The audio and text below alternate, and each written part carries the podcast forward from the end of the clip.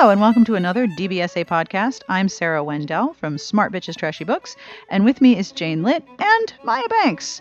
This is podcast number 88, the second part of our interview with Maya Banks.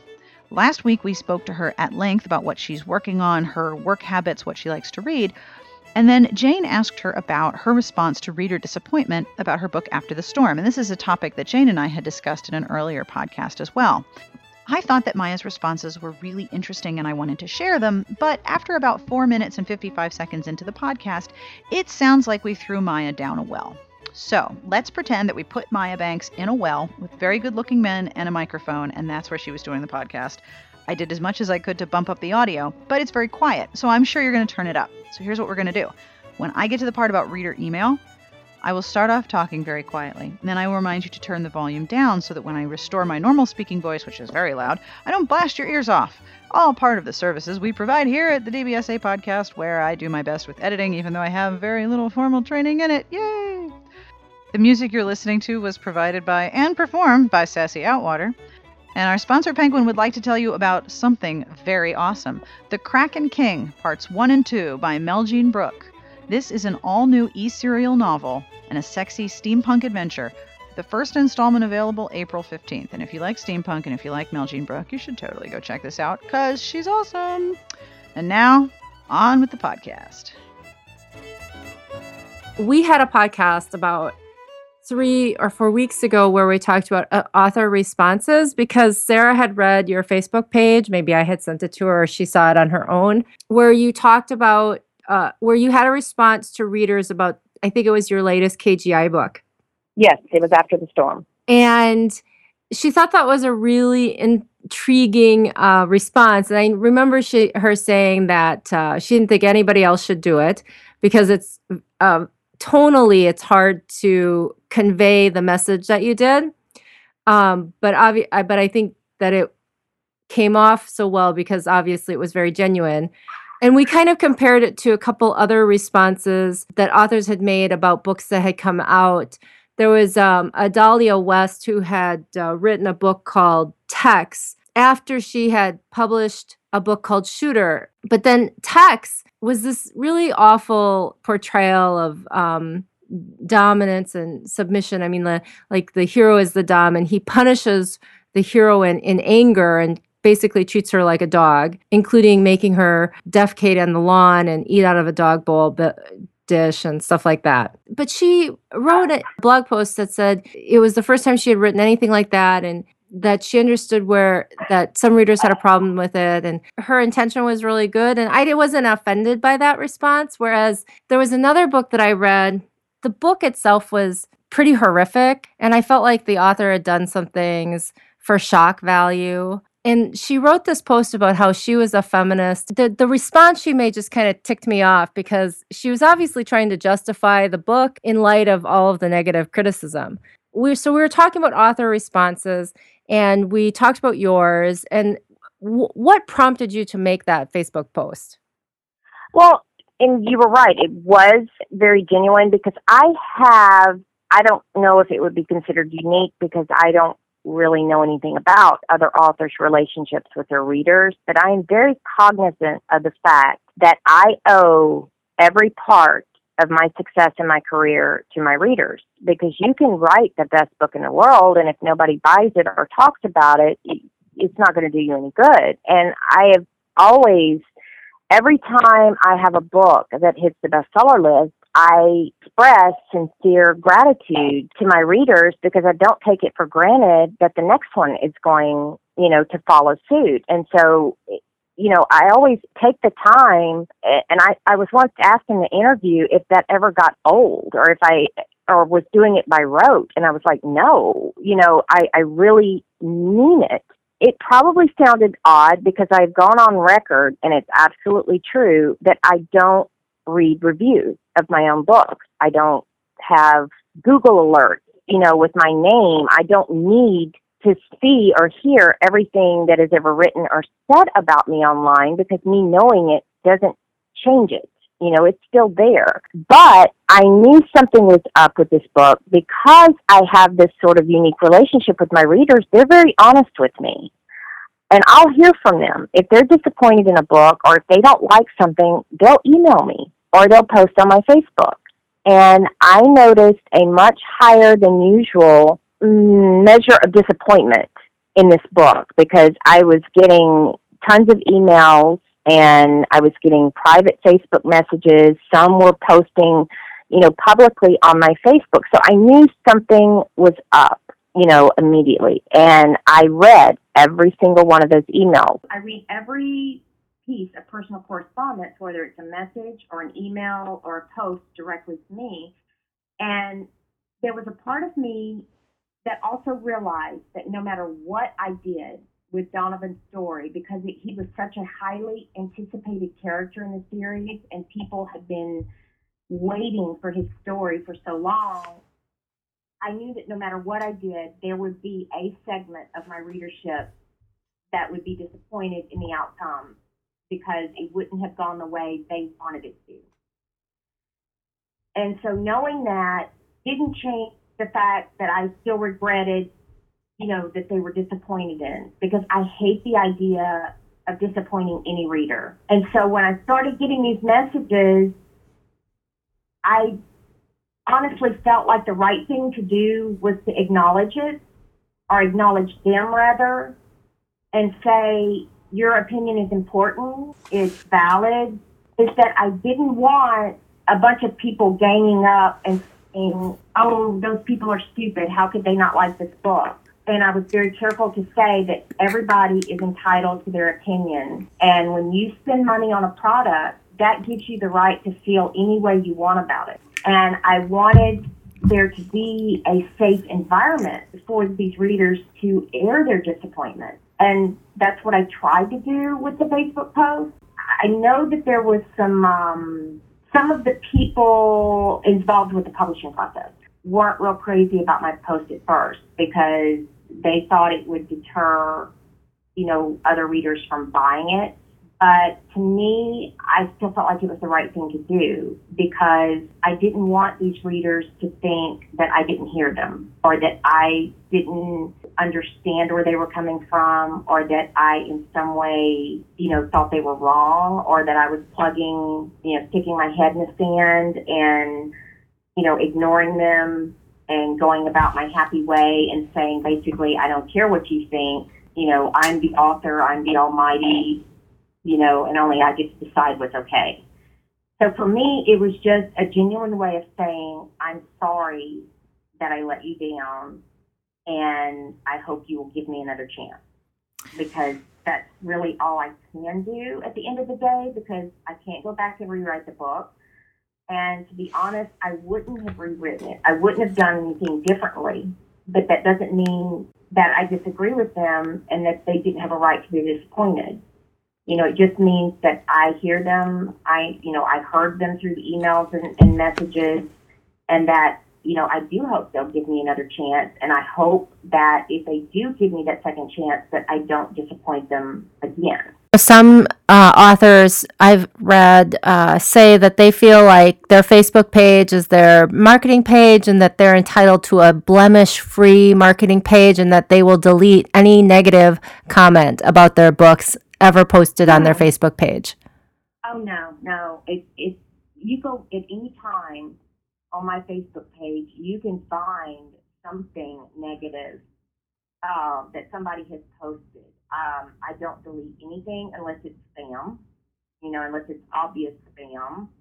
Um, I have an admin on my Facebook page. Um, he's my publicist, and the only way he ever posts is if he makes it clear that it is not me because I never want readers think thinking that I have somebody pretending to me to be me answering their post. And I have a very distinctive style and a very distinctive voice, so I think they would be able to tell anyway. Um, but if he ever posts, he always says, "This is Maya's admin." Here, and it's usually just an, an informative post, like this is a cover or this is a blur. And I can count on one hand the time that I've had somebody other than me post on my Facebook page. So no, I don't delete anything unless it's spam.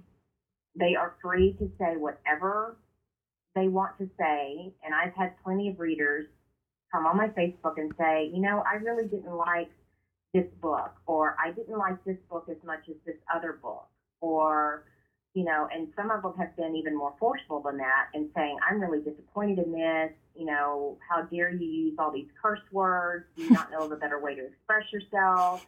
Um, I've had the range of of comments, you know, on my Facebook page, and I just, you know, like I said, readers are smart. You know, they they're they're not going to be influenced. Somebody who you know loves my book isn't going to one day go to my Facebook and read one post by somebody who says that you know this book was the worst you know piece of crap ever, and they're not going to change their mind. Conversely, somebody who didn't really like a certain title of mine is not going to go to my Facebook page and see somebody else post about how much they loved the book and then change their mind. You know, so it's, I'm not worried about it. I'm not worried about, you know, somebody seeing something that is not the most positive thing in the world because everybody has their own opinion and is perfectly capable of making up their own mind about me, you know, and my books and my sincerity or my insincerity, whichever, you know, the way they want to think about it. It just goes back to what I've always said. Readers are smart and some authors don't give them enough credit. And I like to think that I give them all the credit in the world because, you know, I have a very healthy respect and love for my readers because, you know, they're responsible for every piece of success I've had in my career.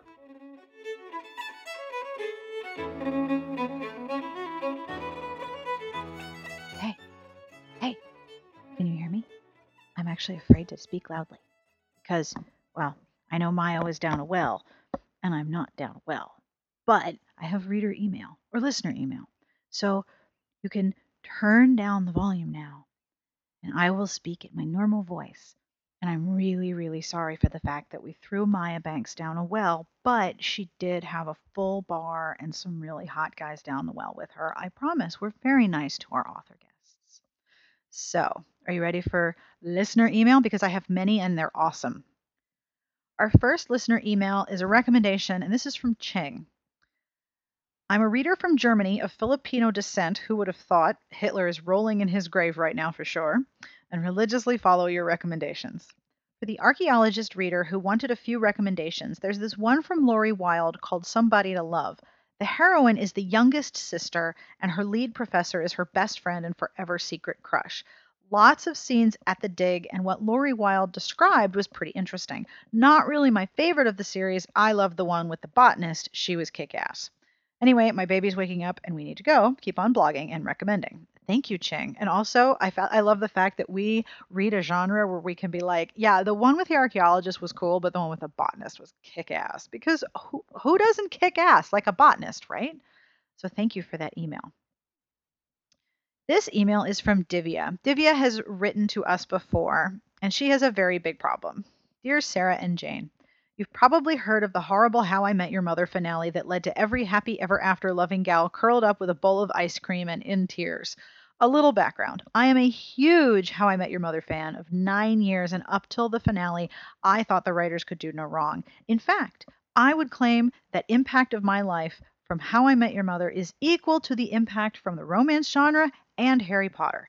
My problem is this even though I know in my heart that the finale plots were completely out of character and disregarded nine seasons of character evolution, I still cannot bring myself to watch beloved past episodes.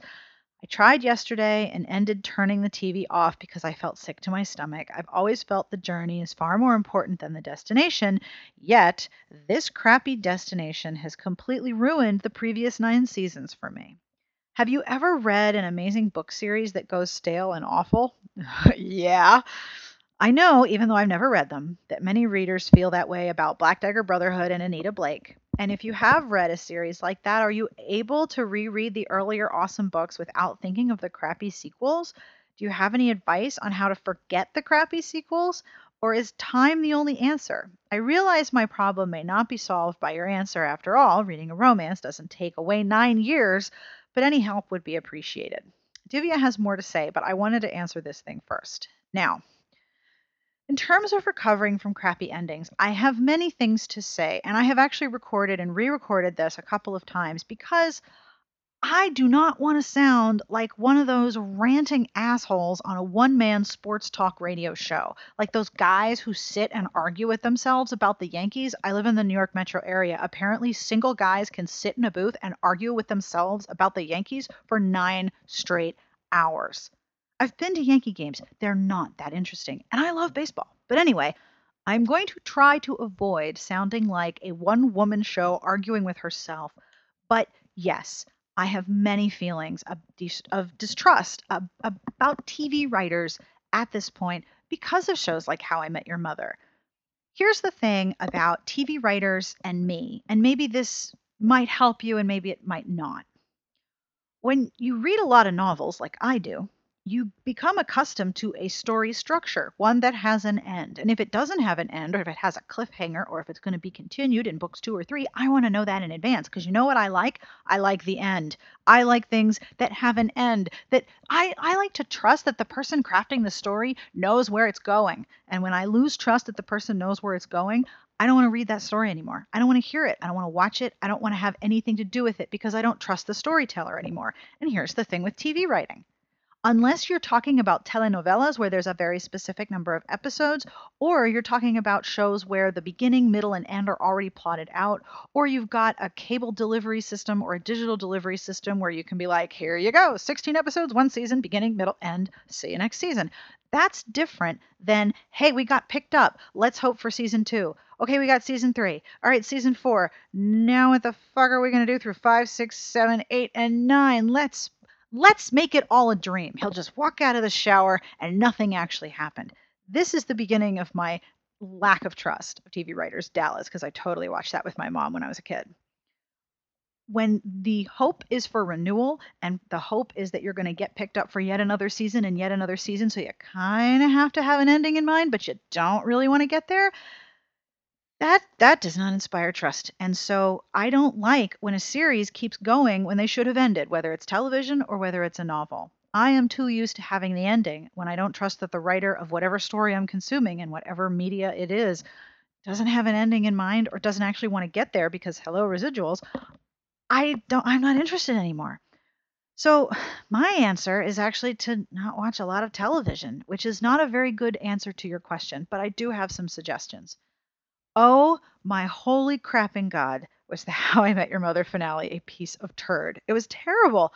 It was horrible. How do you do something that bad on purpose? Like what what was wow. I have so much empathy for how you feel, Divya. I really do. Not only did I watch people watching it on Twitter, because watching people watch TV on Twitter is like my new favorite thing to do, but my husband has been a fan of the show for nine years, and he did some incredible mental gymnastics trying to justify that ending and not be upset with it. And I think he managed it. I don't, think he stuck the landing, but I think he managed to make it okay for himself. And I realized that's what I do. When I don't like the ending, I have a whole section of my brain that's Sarah's better ending for things. And I, I make up my own mental fanfic. I can tell you how my ending of some series went because I stopped trusting the story as the way as it was being told. Anita Blake is still badly dressed. She wears a fanny pack. Her polo shirt still matches her socks. She's raising the dead, and she probably isn't having sex with anyone right now because when the story went off the rails, I stopped reading it. Stephanie Plum, in my world, Stephanie Plum picked Morelli. Now she flips houses in my imagination, I win. So in my mental fanfic, I come up with my own alternate ending. And after a while, I can forget about the one that sucked so bad and go back and read earlier books. But it does take some time. Part of the problem is that you have emotional fallout from a shit ending. And it's okay to have emotional hangovers from a really, really, really bad ending. Another thing you can do is actually go read fanfic someone is going to write a better ending. I think there were at least two versions on YouTube within the next 48 hours after the finale aired. That's one of the best things about fanfic. There's going to be an ending that you like, or there's going to be a version that you like better. You can go find it and pretend that's what happened. I used to do that with one of the CSIs. I think it was the one in New York. It wasn't CSI Original Recipe. I think it was CSI Gary Sinise. But I didn't like how the couples, eh, two of the couples had ended up. So I read some fanfic and it was all better. I could stop reading it and pretend that that was what happened. I have a very flexible imagination, is my point. What you actually need is time to get over the emotional what the hell of the bad finale and then find some fanfic or watch earlier shows and see if you can pick them up again. Yes, it sucks. Be- erasing the bad taste of a bad ending is really awful and it is the worst kind of hangover. And it's, I just, I don't envy you. It sucks. Another thing to do is read another series that ends well or a book that starts and ends perfectly. Savor how good it is because when you know how bad it can get, it makes what's really excellent seem even better. And I so feel your pain. For seriously, dude, I so feel it. I'm so sorry. This is the rest of Divya's letter.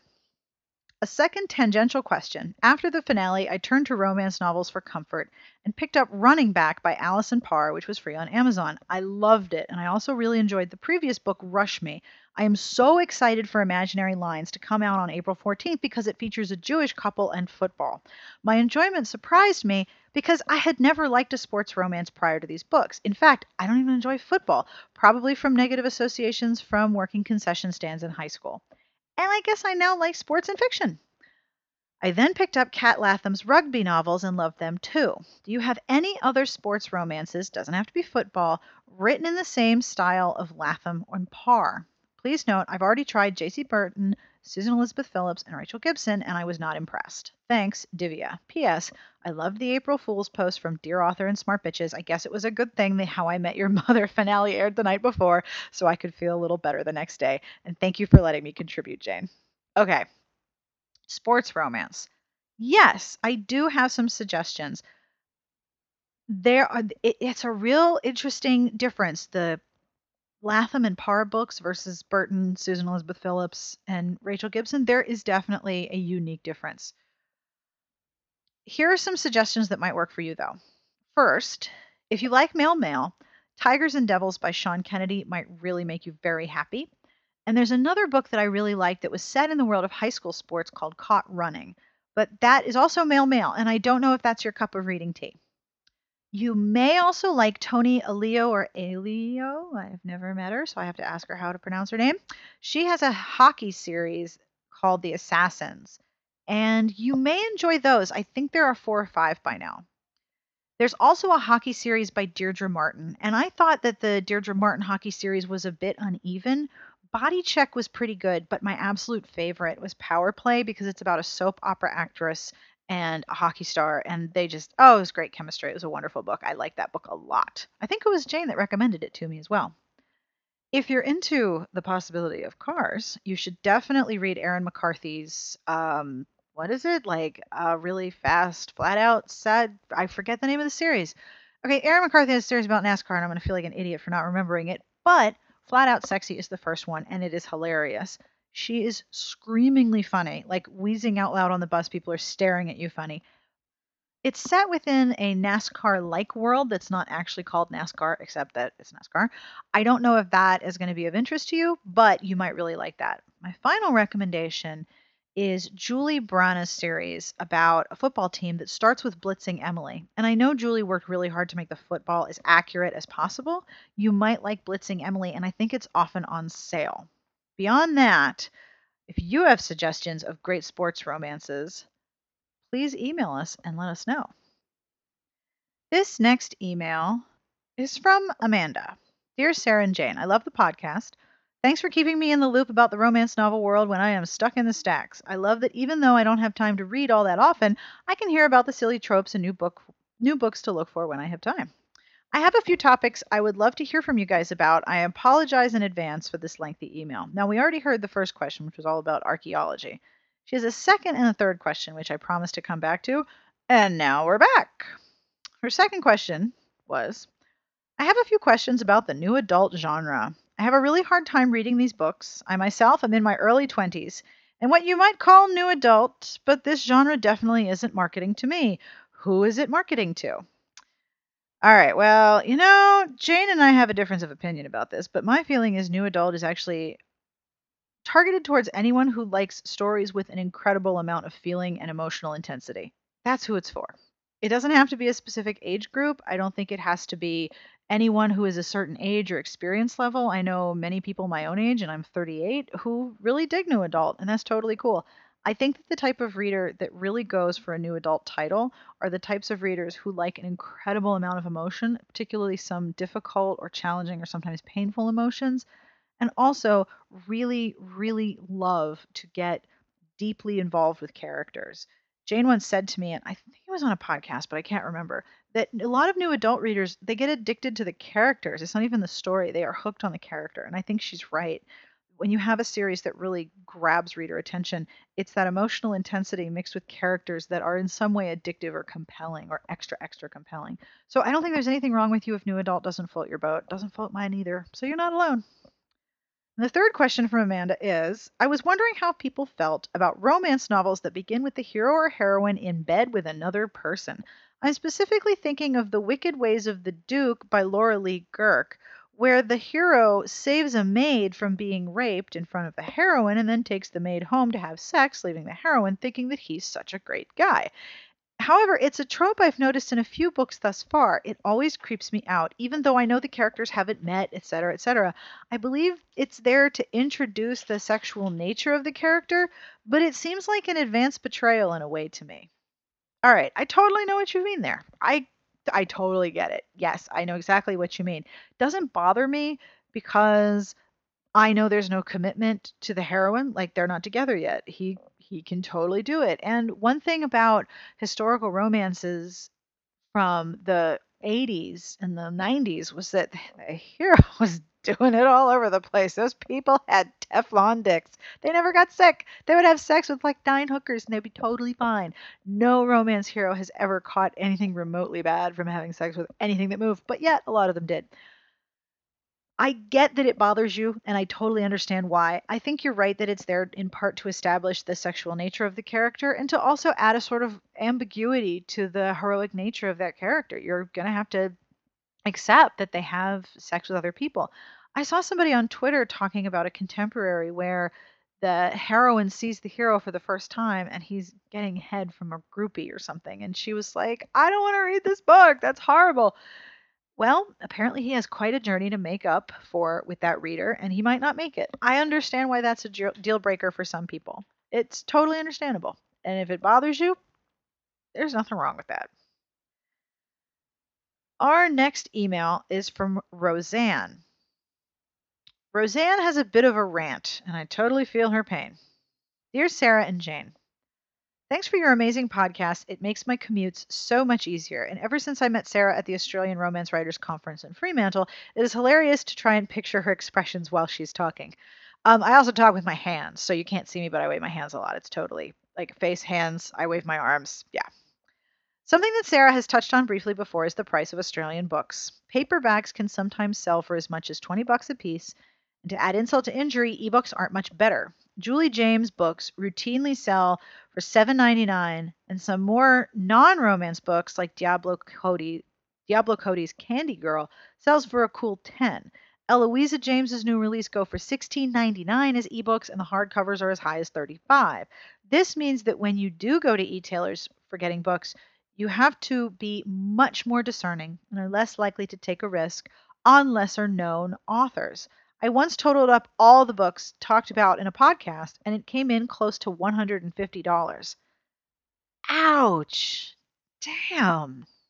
Anyway, in saying that, as a person who does not ahem, ever look at torrenting sites, I often stumble across book bundles that look like they were placed there by the publishing houses, usually small independent publishers, in a way to spread the word about their books. Some of these are truly horrendous in the what the hell category. Celine's Seduction to Rubber is apparently one of these titles.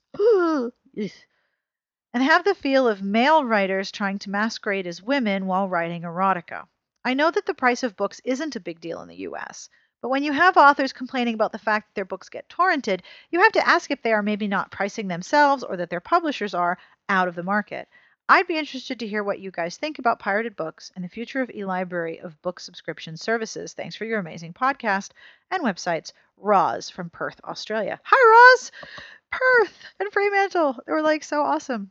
I love them so much. And your rainbows, like seriously, you guys, rainbows in Perth and Fremantle, they do not fuck around. They are like 45 feet wide. They're like, boom. I'm, I, they were biggest friggin' rainbows I've ever seen. Apparently, things are way more moist out there.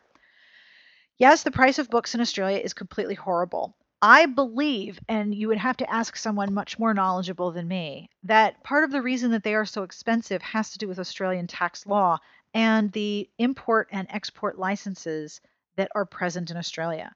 I know that when American writers sell a book to overseas publishers, it's a separate operation a lot of the times from the American publishers. So you may have a writer who's with HarperCollins in the US, but they may be bought by Penguin in Australia and Pan Macmillan may have their books in Australia and not Macmillan in the US. Sometimes it's a bunch of different people and a bunch of different publishers. The prices are set in part, I believe, and I could be incorrect, partially due to the tax laws and the rules about importing goods in Australia. And also, the prices were set at a time when the Australian dollar was not near equal to the American dollar, and it has been for a while near parity, I believe. Yep, totally just looked it up, and it's like 9:15 p.m. my time on Wednesday night, which means it's 9:15 a.m. on Thursday in Perth, and one Australian dollar is 93 U.S. cents, so it's damn near parity. The fact that the books are so much more is horrible. It sucks. It completely, utterly blows. It's almost as bad as the How I Met Your Mother finale. It I don't understand it, and it's terrifying when I go into a bookstore in Australia and the books are like horrifyingly expensive. This makes sense to me that you don't want to try a new author and it's more difficult to take risks. And I wish that there were more sales for you guys that applied one of the things that frustrates me when I do the ebook sales is that because I am located in the United States, I can't even see Australian prices. And I regularly have to ask people to check links for me that can verify that the price is what I think it should be because I can't see it. The whole geographic boundary thing is just completely bonkers for me anyway and, and pertains to ebooks. As for the future of eLibrary book subscription services, I think that they are a tremendous deal for places where the books are so bleeping expensive. And Australia would make a big bucket of money if they came up with a good ebook subscription model. In the US, the prices are still hopping around. Like this week, Amazon had some books on sale for 63 cents and then there was one for 427 and I said on Twitter like Amazon's going to start pricing books as, you know, pi, omega, some currency that doesn't exist anymore. Their way of pricing books is so experimental, it's kind of all over the place. So our prices sort of wiggle a little bit and I think because of the way that our ebook prices have changed due to the Department of Justice settlement with various publishing houses about the agency model, more readers are changing the way they think about book prices. As for Australia, I completely understand that all of your perspective about book prices is along the lines of Jesus Christ, what the hell? In terms of pirated books, that is a much, much larger question. Are books pirated because the prices are egregious? Yep. Are books pirated because people don't want to play pay money at all for books? Yep.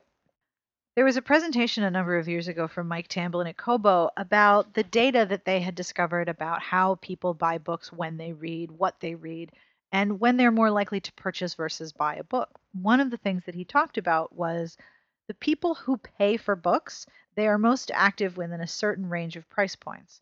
And the people who are very actively pursuing books that are free, who he called freegans, they like books that are free. And from his data, he said it was very difficult to convert, convert a freegan into a pagan, someone who would pay for books. People who want free books want free books, they're not going to pay for them. However, and this is the part that's a little bit more controversial, I suppose, and will most likely make a few authors grit their teeth and snarl at the radio or whatever they're listening this to, and I apologize. Piracy is the price of doing business in a digital world. It's just going to happen. You have to accept that it happens, and it's not worth trying to make yourself absolutely bananas to make it stop. It's not going to stop. If you open a store, you have to assume some loss due to theft, due to breakage, and you recognize that a certain percent of your inventory is going to be lost to situations outside of your control. Someone's going to steal it, someone's going to shoplift, someone's going to knock stuff down, maybe it gets broken. There is a certain amount of loss assumed. And the same thing has to be true with digital publishing and publishing in general. A certain percentage is going to be lost to piracy. It is a thing that happens. Book discovery is such a nebulous, confusing, multifaceted, ever changing thing. It's like that ball of goo in my husband's lava lamp from college that never stopped moving. Yes, he had a lava lamp. We still have it. I couldn't I I I couldn't throw it away because he was too upset. But yes, th- discovery is like your lava lamp. It always changes, especially if you leave it on all night. You can't predict how someone's going to discover your book. Piracy, in a way, is still discovery. It's not the most optimal method. It makes people mad. It sucks. It's a profit loss, but it's still discovery. I think it is much, much worse that no one ever pirates a book than if someone pirates it at all, or once or twice. And we have one more listener email. This one is a music recommendation. This is from TJ. You guys are great. Thanks for the laughs. Just wanted to suggest some music for your podcast. The guy is Amos Lee. He has such a great voice, but he sings really sexy songs. His song In the Arms of a Woman is just amazing. It is on YouTube. Oh, and check out Voodoo Doughnut Live in Portland with Amos Lee. I would like to hear that song on the radio.